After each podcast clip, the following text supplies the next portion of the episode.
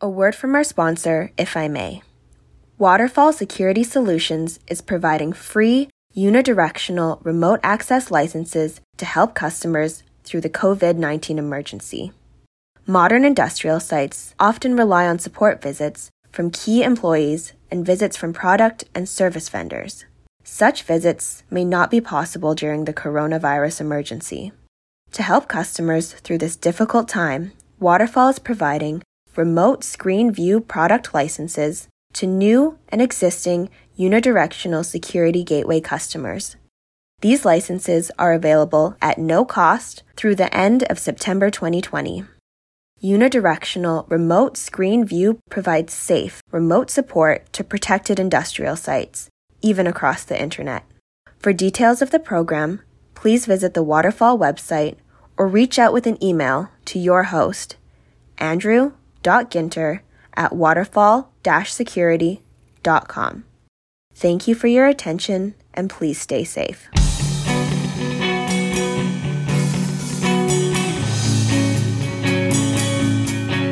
the Industrial Security Podcast with Andrew Ginter and Nate Nelson. Sponsored by Waterfall Security Solutions. Welcome, everybody, to the Industrial Security Podcast. My name is Nate Nelson. I'm sitting as usual with Andrew Ginter, the Vice President of Industrial Security at Waterfall Security Solutions. Andrew is going to introduce the subject and the guest of today's show. Andrew, how are you? I'm very well. Thank you, Nate. It's always a pleasure to join you. Um, our guest today is Phil Neray, the Vice President Industrial Security at CyberX. Uh, Phil's topic, he's going to be talking about the latest report out of CyberX, their 2020 data driven analysis of hidden vulnerabilities observed in 1800 production industrial networks. So that's a, a, a long uh, that's a mouthful, but he's talking about findings in 1800 networks. So, um, you know, that'll be interesting. We're going to be talking about the uh, the latest report out of CyberX. Before we get into the report, before we get into your findings, can you talk about um, where this data come from? How do you know all this stuff? So CyberX uh, was formed in 2013 uh, specifically to address OT cybersecurity or ICS cybersecurity. And we have a purpose built platform that's passive, connects to a span port, collects network traffic, and analyzes it using our patented analytics. Um, and as part of what we do when we um, deploy our platform in customer environments, in addition to identifying assets, we also look at vulnerabilities that we've identified in the network and also vulnerabilities that we identify in those assets based on the network traffic. So the data uh, that we use to compile this report is anonymized from many different vulnerability and risk assessments that we've done in sites around the world in diverse verticals. And so we took all that data from the vulnerability assessment reports. The reports typically have an overall security score that we assign to the environment um, and then detailed information about vulnerabilities we found. We took all that data, anonymized it, put it into a database, and uh, analyzed it to come up with the statistics that we show in the report. Okay, and just to clarify, you used the words uh, assessment and you talked about passive monitoring as well. Um, is the data that you've got here coming from passive network monitoring exclusively, or is it coming from uh, a larger pool of risk assessment activity where you might touch hosts and, and look at installed software uh, as well? No, we don't. Um, we don't in these assessments do anything active or anything that requires touching the assets themselves. Uh, we do offer that as an optional capability in our platform, but we don't use any of that in our vulnerability in our vulnerability assessment. Andrew, I, I believe I've asked this of you in a previous episode, but could you remind me and our listeners um, what does he mean by passive? Passive means the technology is watching messages that are being exchanged on a network, uh, but is not putting any messages on the network itself. Uh, this is usually done through uh, what's called a, a, physical tap, which looks at messages on a wire, or more commonly, uh, a mirror port on a managed switch, and the mirror port can be configured to send a copy of some or all of the messages in the, inside the switch straight out the port for analysis. And so when he when he you know the the beauty of this, the reason that the industrial folks like passive is because if there's no new messages on the network, they you know have increased confidence that that uh, nothing has changed, and you know a lot of these environments are I don't know what the word is. The best word is you know fragile, sensitive, let's call it and they don't want any change to their sensitive environment. And you know the value prop here is passive monitoring looks but does not touch, and so uh, you you should not fear that your environment is changed by this security measure that you've added. That makes sense, Andrew. Um, what's on the other end of this passive monitoring? What's doing the monitoring? Well, what's doing the monitoring is generally a piece of software. So it typically runs on a dedicated CPU, um, you know, a, a, server of some sort. Uh, you know, sometimes they're called a sensor. It's a device that is pulling the packets in.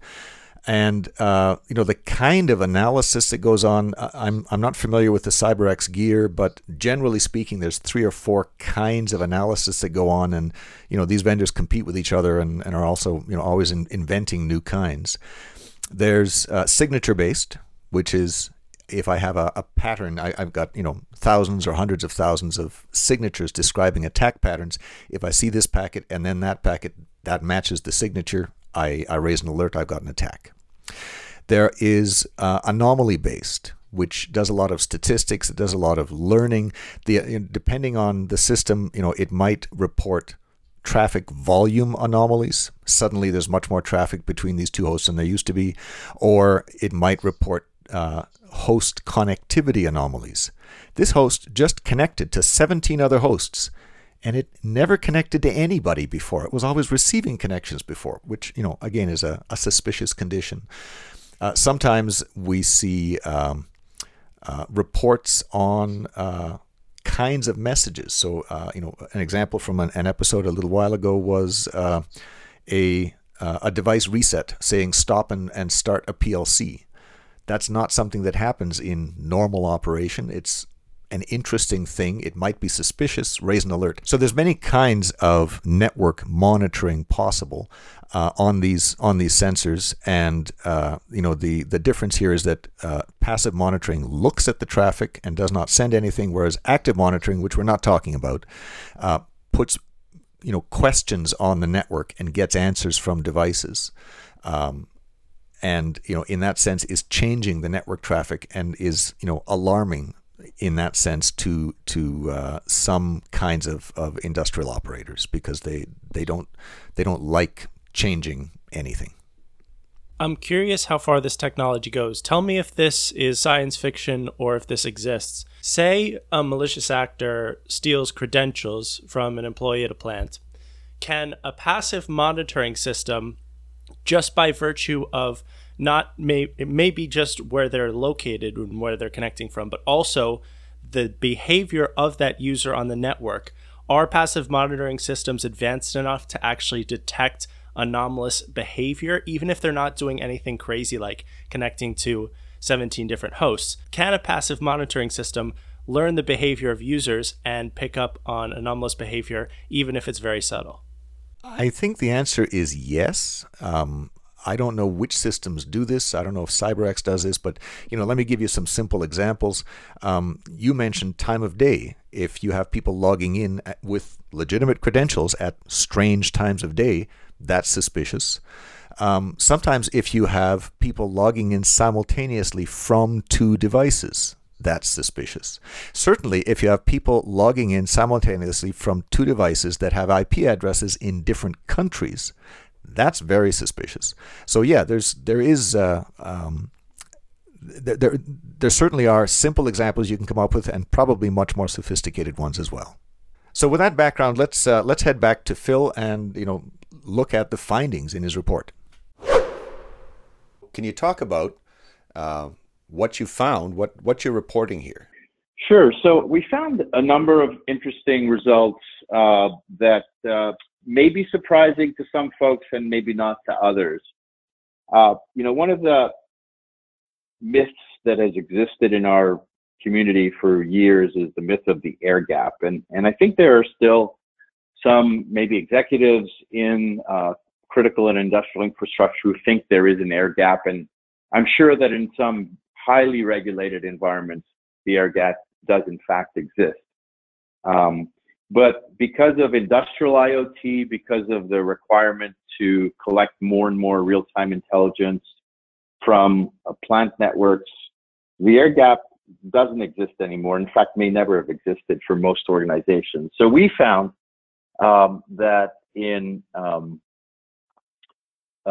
um, more than a quarter of all the sites that we analyzed, we found direct internet connections from the ICS network. And and what I mean by that is we actually wasn't just uh, you know a device reaching out and calling Microsoft for Windows Update. There was actually a response as well uh, from a server in the public internet. Um, and anecdotally, we found you know it could be that example. It could be someone configured their system to get updates from Microsoft or some other site automatically. It could be um, a third party contractor or OT vendor that has uh, decided they're going to come into the network over the over the internet to do remote management. It could be, um, you know, something as simple as a worker decided they wanted to watch they wanted to watch ESPN at night uh, on the night shift, and so they figured out a way to uh, connect uh, the internet to their network, maybe through a dual homed device or something like that. So we found all all of those examples, uh, and I think that that's one of the more interesting ones that will help raise visibility, at least with management teams, that the air gap, uh, if it ever existed, does not exist any longer. That answer from Phil struck me as rather spicy. Um, we've talked about air gaps on this show, and usually they sound like one of the best ideas in industrial security. So the fact that uh, Phil's saying they're essentially if they ever were a real thing, aren't really anymore, seems rather surprising to me. Yeah, um, air gaps are are controversial, uh, and I've got way too much opinion on air gaps, so I'll I'll try and keep it short. Um, where to start? Um, air gaps are still used routinely in some of the most critical systems. Um, I think it was Matt Gibson was mentioning something like that when he was talking about nuclear reactors. Yeah, you want the the you know the the control rod control system for the reactor to be air gapped. Thank you. Um, but uh, you know, I take I take Phil's point here that um, way too many people think they have an air gap and they don't. Actually, maintaining an air gap is much more difficult than a lot of people think for certain kinds of networks. What a lot of people don't realize is that you know, sort of on, on the third side of the coin, um, there's a lot of air gaps around. You just don't realize it. I mean, um, most modern power tools, drills, saws, have liquid crystal screens driven by a CPU. Is that CPU network? Nope, it's air gapped.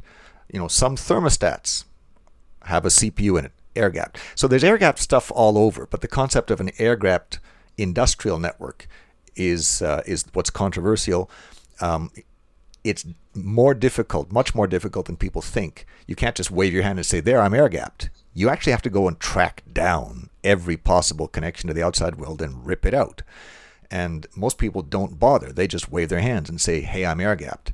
But you know, one of the things that bugs me is the word myth. And you know, I don't want to pick nits with Phil, but um, you know, I argued in the press uh, for some at, at, some length with uh, with another vendor who was putting out articles about you know myths of air gaps and you know air gaps and unicorns and you know they argued that air gaps are misleading. They give a mis a false sense of security because attacks can still be carried in on USBs who was doing this? It was a firewall vendor. They were selling firewalls saying don't use air gaps use firewalls.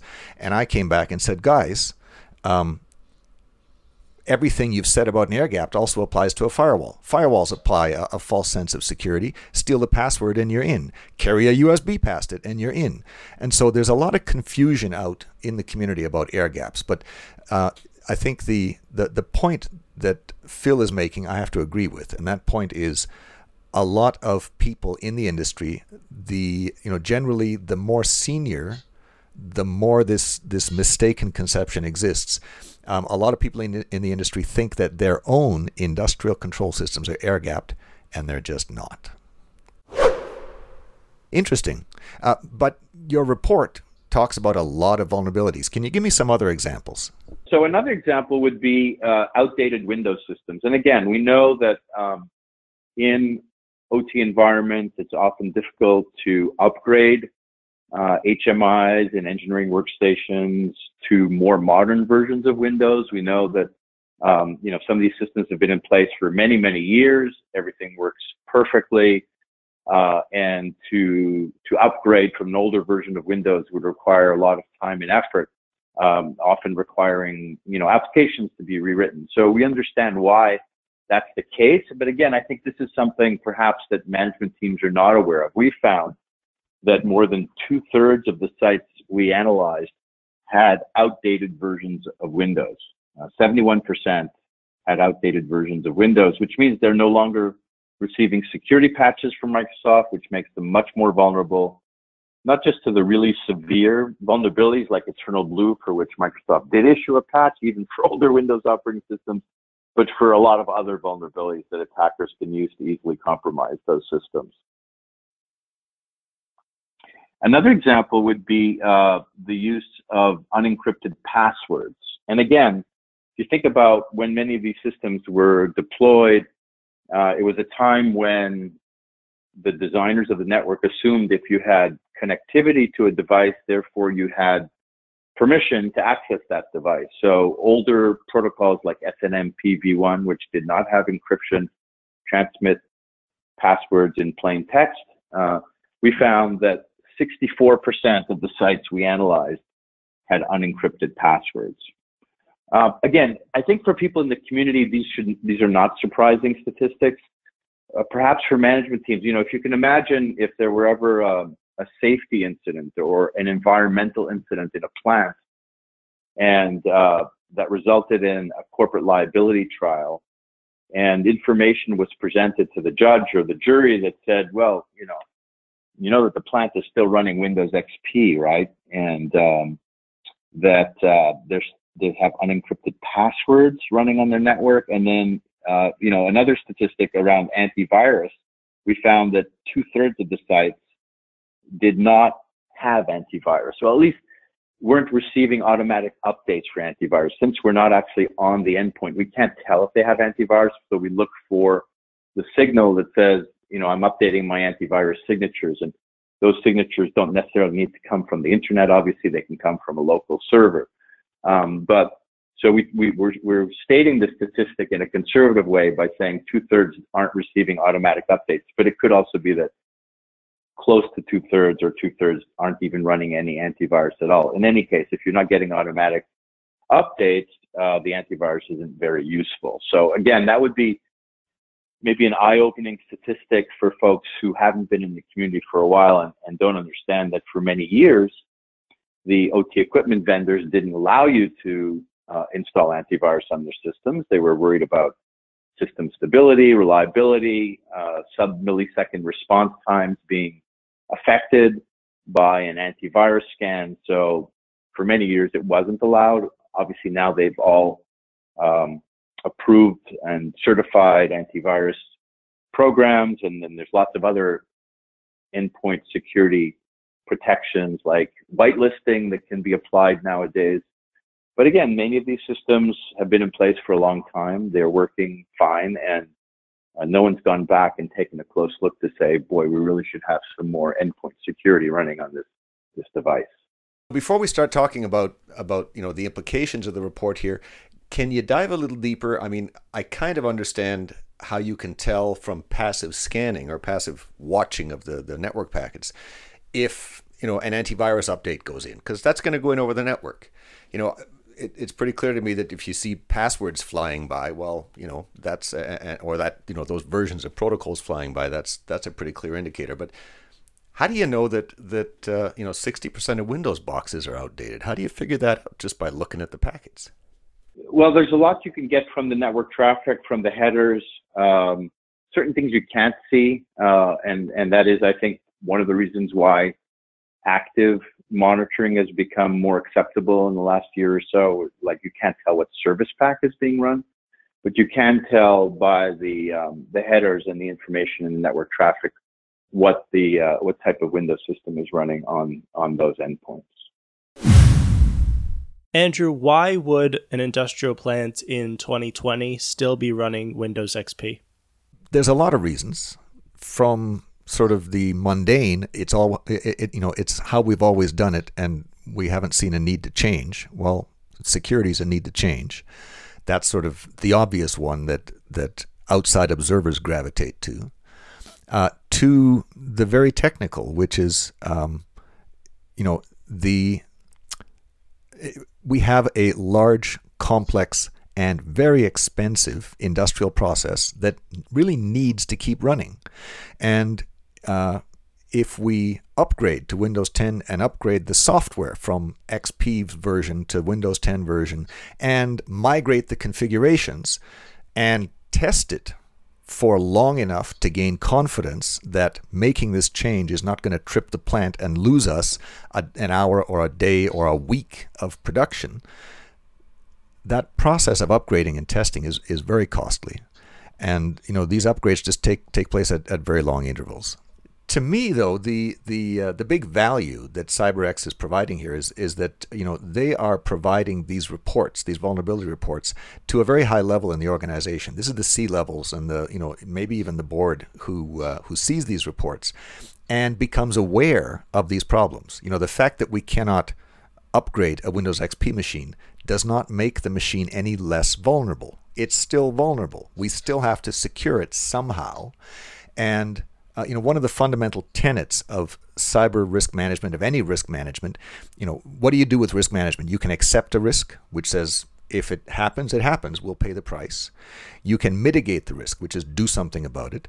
You can transfer the risk, which is buy insurance for it. One of the fundamental tenets is that you accept only those risks that you understand. You should never be blindsided by a risk. Bang, here's a $100 million cost. Where did it come from? And so it's important to provide visibility high in the organization into the situation low in the organization where there are significant risks. So this is a, a significant uh, value that, that's being delivered here in terms of uh, organizational risk understanding and risk management. So you mentioned the reaction of uh, you know more senior people who might not have been aware of all this. Um, can you talk about, you know, how how are your findings received when you present them to an organization? You know, we find that uh, the control engineers, the people in the plant, are aware of these um, issues, these outdated systems and unencrypted passwords. Um, we find that it's often a surprise to the corporate IT security folks who traditionally were kept away from the OT environment.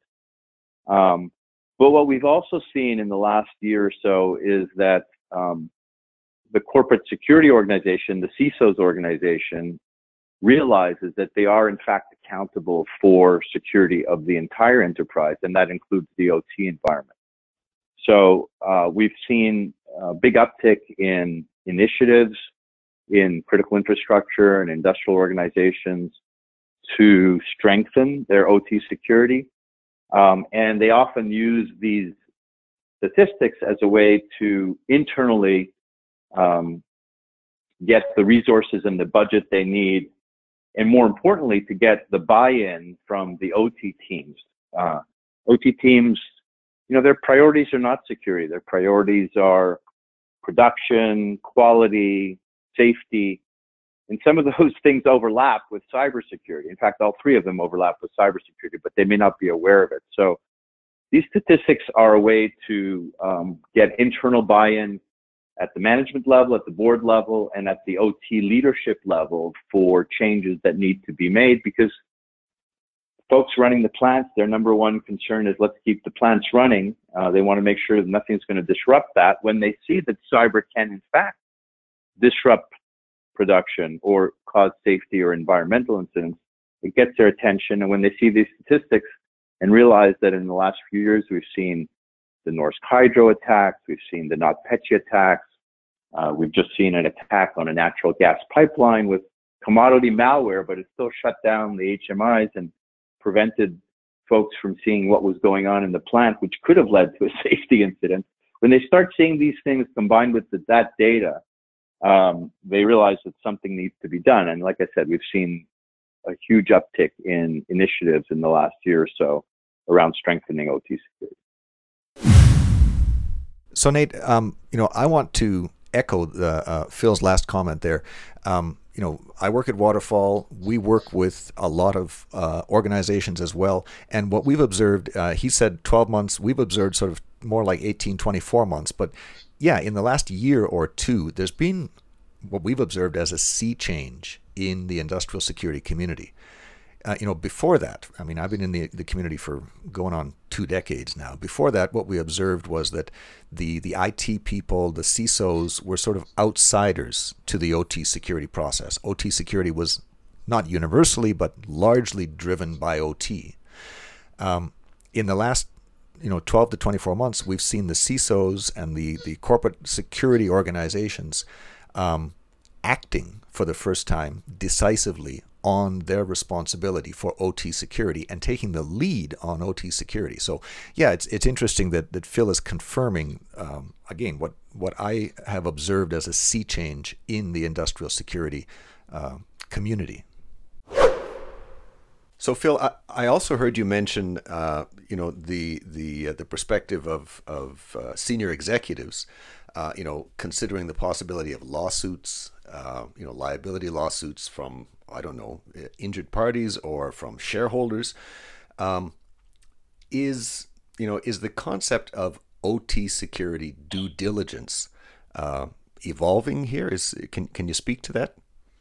I think that you know boards and management teams are realizing that um, not only can cyber affect them financially by bringing down their plants, but it can lead to corporate liability issues. And in fact, Gartner recently put out a report where they said that the financial impact of attacks on what they call cyber physical systems, uh, resulting in casualties, will reach over $50 billion by 2023, which is 10 times higher than 2013 levels of data security breaches and they're also predicting that by 2024, the liability for cyber physical incidents impacting human life or the environment will uh, result in personal liability for CEOs. Uh, you know, much in the same way that Sarbanes-Oxley, for example, uh, resulted in personal liability. So I, we're not quite there yet, uh, but the direction is clear. Uh, and uh, you know, and boards and management teams don't need don't need regulation to realize that um, this is something they need to pay attention of, and it's part of their diligence. It's part of their oversight. It's part of governance. Um, and CISOs realize that it's also part of their governance, and that's why having a unified um, approach to security monitoring governance that goes across both IT and OT and IoT um, is is going to be something that people uh, realize they need to do, and and it's starting to happen. So fifty billion dollars that's a that's a chunk of change. Indeed, um, you know it's the first time I've heard that. I uh, I meant to ask Phil which report that came out of, but um, you know the, the the Gartner Group's been right before. Uh, they predicted back in 2005, they predicted the trend towards IT OT integration. As controversial as that trend has been, they predicted it correctly. And if they're predicting this now, you know, to me that has a lot of credibility. So yeah, this is this is a, a number and a trend that uh, I think we all need to be looking into. The report also talks about mitigations. Before we get into that, was there any other findings that you, you wanted to, to share with us? Yeah, there's one other uh, data point that I think will be interesting. Again, not surprising to folks in the community, um, which is that the number of sites that have remote management protocols. I'm talking here about RDP, SSH, VNC. Um, is more than half of the sites have those protocols being used internally. Now, I'm not saying that they're exposed to the internet. Um, but we know that they make life easier for people administering their systems. Often if you're sitting on the IT network and you need to configure a device that's on the OT network, if you have a properly segmented network, there's a, a way to get through the firewall to do that. Um, interestingly, we found in the first Ukrainian grid attack that that's actually how they got into the OT network was they compromised through probably phishing uh, an employee system on the IT network and then use their credentials through SSH to get to the OT network. And it's something we've seen a lot. We've also seen RDP uh, being used as an attack vector for ransomware in the last uh, few years. Um, and so all we're saying here is that once an attacker gets into the network, no matter how they get in, they can use these remote access protocols to get to almost any device in the network and then exploit the vulnerabilities in those devices to compromise them. So whether that's you know already knowing the passwords through an encrypted passwords, whether it's um, you know there may not be any credentials on uh, some of the PLCs, uh, whether it's a zero day, but they don't really even need zero days to get to these devices. They can really just use the insecurity that that was essentially uh, built into those devices when they were designed to get into them. But the point is, it's very easy to navigate through these networks using these remote access protocols like RDP. Once an attacker gets in, it's fairly easy for them to compromise any other device they choose to find. What is RDP? RDP is remote desktop. You know, VNC is an equivalent to remote desktop. Lets you see the desktop on another computer and uh, you know move the mouse, type on the keyboard. Um, you know, I would summarize you know Phil's finding here, you know, very loosely as um, the modern attackers, uh, when they want to move around these networks, they don't have to use vulnerabilities. They can use permissions because these machines are all set up with permissions to let other machines control them. And bluntly, it's it's way easier, it's way cheaper for an attacker to use permissions than it is to use vulnerabilities. The report also talks about what can you do about this? Yeah, so in our report, we outlined a series of recommendations that are modeled on uh, a process or a methodology that Idaho National Labs has written about called they call it consequence consequence driven cyber informed engineering CCE, which is quite a mouthful. Um, we summarized that methodology in in five steps, which is essentially a way to acknowledge that you can't fix everything, uh, you can't upgrade everything, not only because of the huge cost that would be required, but the time and the disruption to production. So you need to find a way to minimize the risk, um, fix the vulnerabilities that are the most important, that the ones that affect your crown jewels, uh, and then put in place compensating controls to protect what you can't change. Um, and so the, the, the five steps are number one, identify your crown jewel processes. These are the processes that your company depends on for its existence. These are the processes that, were they to be compromised, would result in a major safety or environmental incident, would shut down uh, a key production line that generates revenue for your company. Um, and so the number one thing is to identify what are those crown jewel processes. And the way to do that is to have conversations with the business. You, you can't do it on your own. You have to talk to the business. You have to understand what's important. You have to understand where the risk lies from a safety or, or environmental point of view. And then uh, figure out a way to eliminate. So the second step would be to um, map the digital terrain. In other words, identify all the connected assets in the organization identify all of the digital pathways into the organization, which can include, you know, uh, third-party contractors who come into the network through remote access or VPN connections. Uh, it can include connections between your IT and your OT network. Uh, it can include even newer industrial IoT devices that may be in place not to specifically control the physical processes, but to monitor them for predictive maintenance, for example. So they're outside the loop, but they're still on your network somewhere. Look at all those pathways and map map that digital terrain so you have an understanding of how um, an adversary would go after your crown jewel processes. So Nate, this this concept of mapping the digital terrain, uh, it's an important one. The the only you know all cyber attacks are information. The only way that a control system can change from an uncompromised to a compromised state is for cyber attack information to enter the system somehow. So understanding all of the ways in is very important. But when he talks about inventorying all of the paths into the organization, you know, it wasn't clear to me. Is he talking about into the organization, the IT network, the you know the cell phones, or is he talking about into just the control system? So, so I asked for clarification. If I could ask, uh, when you're talking about mapping the digital terrain, you talked about mapping all of the ways in. Um, into what, please? Are we talking about all of the ways into the industrial network?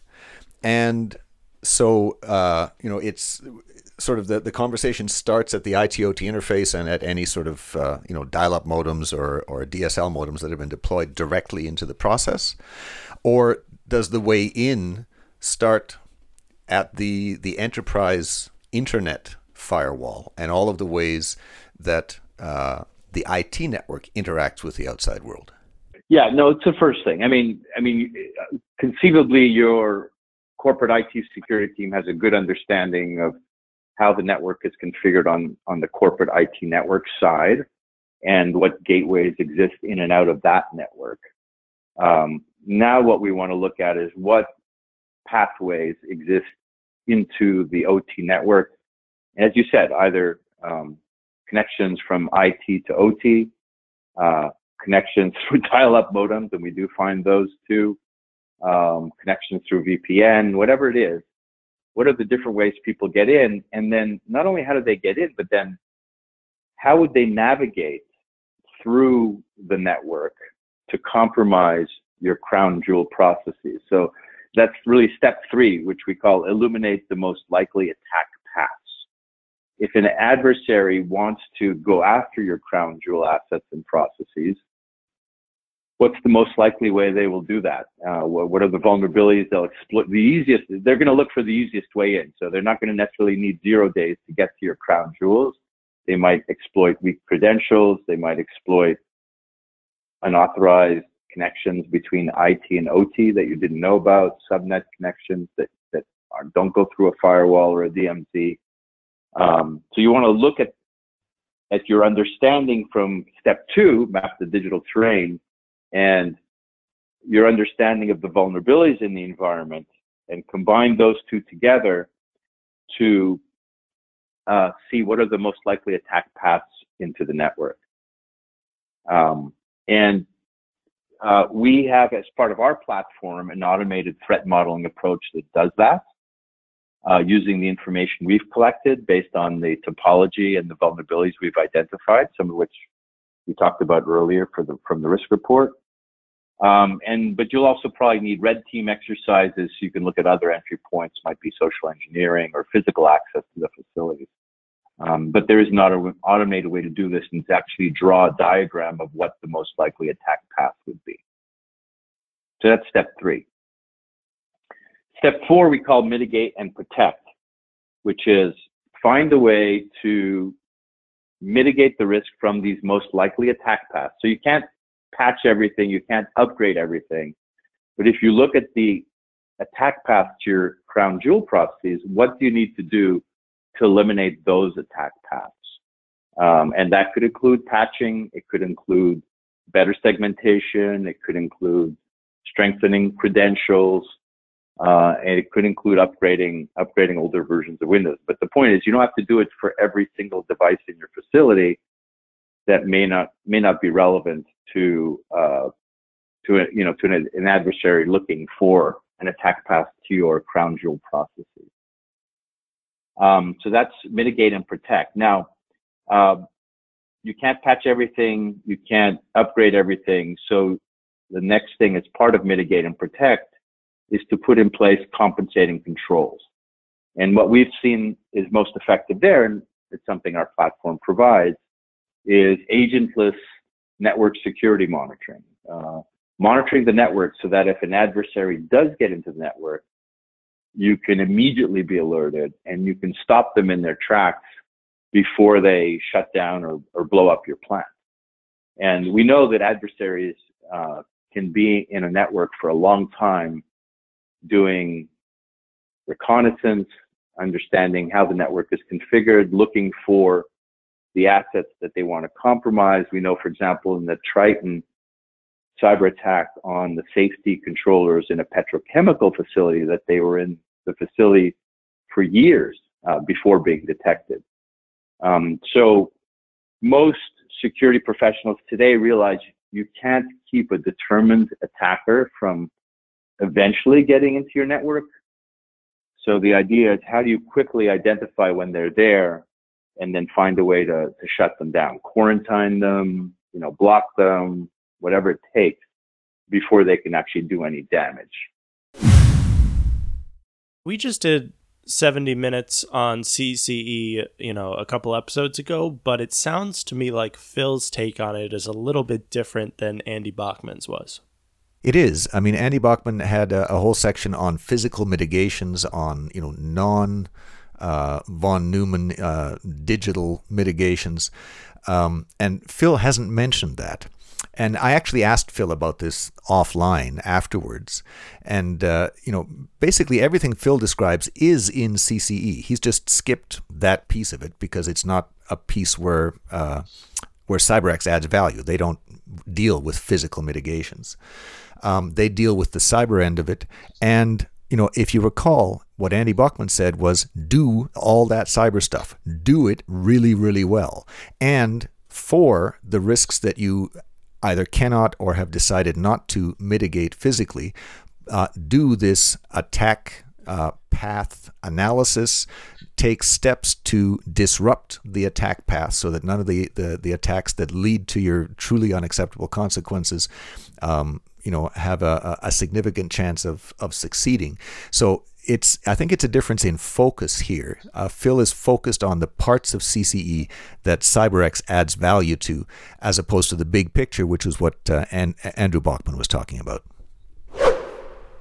If I recall, though, you said there were five steps. What's step five? To remove silos between OT, IT, IoT, you know, which could include building management systems, CCTV cameras, you know, are those OT, are those IT? It really depends on the organization. Um, so this is more of an organizational recommendation, which is that you need a unified approach. You need a holistic approach to the people, the process, the technologies you're using to secure your facilities. And you can only do that, um, for example, from a from a process and technology point of view, the alerts from uh, our platform in all our customers feed into their SIEM. You know, that could be their Splunk system, their QRadar system, their ArcSight, their RSA NetWitness, because most organizations have spent years and a lot of money building workflows uh, in their corporate SOCs, training their people on how to handle incidents. And you want to be able to leverage that. Now, not, not everything is going to be the same. Uh, you know, if there's an alert that somebody just reprogrammed the PLC with new ladder logic code, if that alert shows up, it could be legitimate or it could be malicious. Um, you know, in the Triton attack, that's actually how they installed their backdoor into the safety controller. Um, so you need to tweak your processes in the SOC so that if someone sees, an analyst in the SOC sees an alert, someone just reprogrammed this PLC, they know which control engineer to call to, to validate if it's malicious or not. But but the tools and, and the overall processes and workflows are, are, are you have in place are going to be uh, helpful for, for dealing with OT breaches as well as they do for IT breaches. So this unified approach is very important because it also gets OT folks and IT folks to, to speak the same language. They have a, a common view now of what the network looks like. They have a common view of, you know, what's a PLC, what's an HMI, and we often do workshops at client sites to educate the IT security folks about how OT is different and to educate the OT folks about, you know, best practices for security and to get everyone on the same page and collaborating because that's, that's the only way to, to stop these, uh, compromises. In your description of the, the methodology there, you talk about applying mitigations, which which makes sense. Um, but you know the question that always always bedevils me is is how much is enough? And it seems to me if you've got a disconnect between business decision makers in terms of their understanding of what's happening and the the you know the engineers on the OT side, that you might have you know the, the business decision makers might have trouble expressing due diligence business level imperatives to the the OT folks. And the OT folks might have difficulty explaining the degree of protection that's already in place and you know trying to figure out how that dovetails with the, the business due diligence requirements. You know do you see any of that? Can you can you speak to that? Yeah certainly. I mean what we see is that uh, you know if the ciso's job is to support the business number one and number two to reduce the risk and to reduce the exposure um, and so when the cisos begin to realize that they're accountable for security across the organization, not just on the corporate IT network as they've traditionally been. Uh, they can help educate the board and the rest of the management team and, and the business about the risks and and the business risks, right? Because cyber risk is really business risk. Downtime due to ransomware causes financial losses and loss in shareholder value. Uh, safety and environmental incidents uh, result in you know corporate liability lawsuits, compliance violations, brand impact.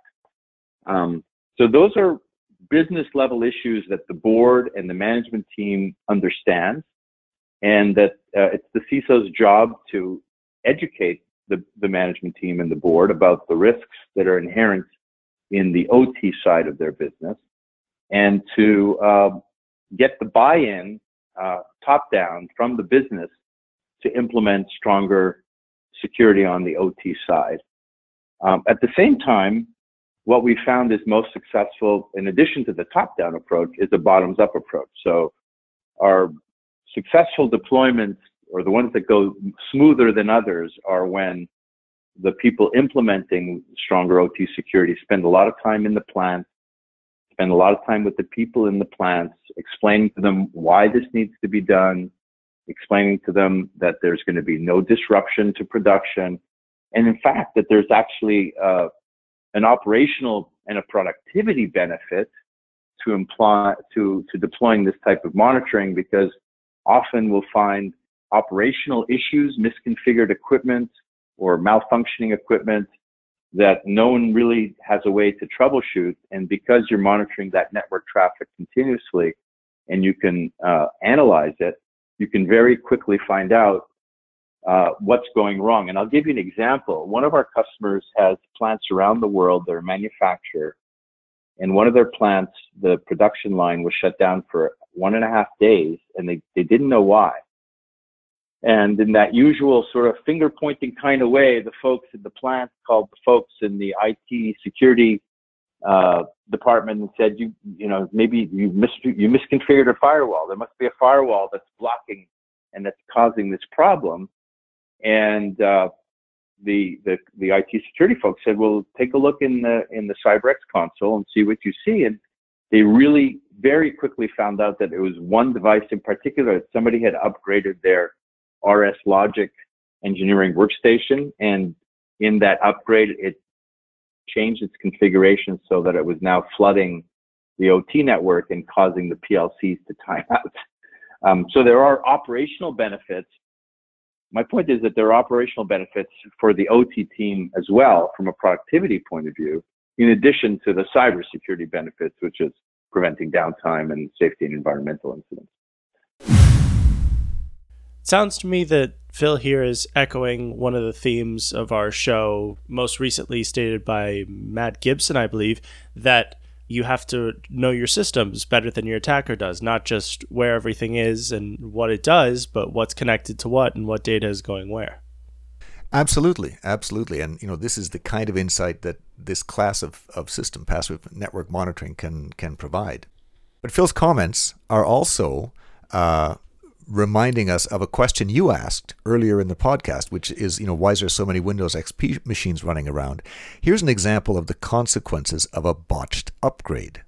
They didn't upgrade the operating system. All they did was upgrade the uh, the firmware on on a device, and it caused at least a day and a half of downtime you know, once they, I did not ask once they figured out what the problem was, how long did it take to get the plant back into production? Because these, you know, large installations do not come back into production instantaneously once you, you fix something. It takes time to ramp up back to full production. So, you know, this is an example of a very expensive mistake in an upgrade. This is a reason that people are reluctant to make any kind of upgrade because the tiniest of mistake leads to these kinds of consequences. This has been great, Phil. Thank you so much. We like to leave our guests with the last word. Is there a thought you would like to leave with our listeners? So, just to say a few words about who CyberX is, we were founded in 2013. Our founders were blue team network defenders working at the nation state level. They realized that the number of unmanaged devices, especially in industrial environments, was going to keep increasing and they decided to build a platform specifically to address to address industrial cybersecurity with a deep understanding of the protocols and the devices that are used in those environments.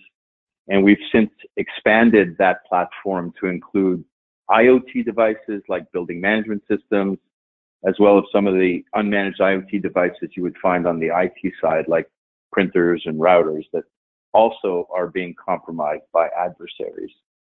When you look at the 1,800 networks that are analyzed in this report, uh, they're taken from many different verticals across the world, manufacturing, chemicals, pharmaceuticals, energy and water utilities. Um, and some of our clients include three of the top 10 pharmaceutical companies in the world, three of the top 10 energy utilities, and one of the top five cloud data center providers in the world. Um, and our mission is really to help you, to help our, our clients um, keep their environment safe, keep uh, their uptime at the highest level possible. And it's not just our technology. We have over the years gained expertise in this area um, so that we can also help with best practices. We can transfer those best practices to your teams we can help you address some of the organizational change issues that we've been discussing in this podcast. So I invite you to download the full risk report. It's called the Global IoT slash ICS risk report. You can download it from our website, cyberx.io. Uh, you can also just search for it and it'll show up at the top of the search list. And if you have any feedback on the report, or any of the comments I made in this podcast, please feel free to send me an email. I'm Phil at cyberx-labs.com, or you can also find me on LinkedIn. And I look forward to hearing from you. Thanks. All right. Well, that was pretty self explanatory. Let's wrap things up here. Thanks again to Phil Neray for speaking with you, Andrew, and thank you, Andrew, for speaking with me. My pleasure, Nate. This has been the Industrial Security Podcast from Waterfall. Thank you for listening.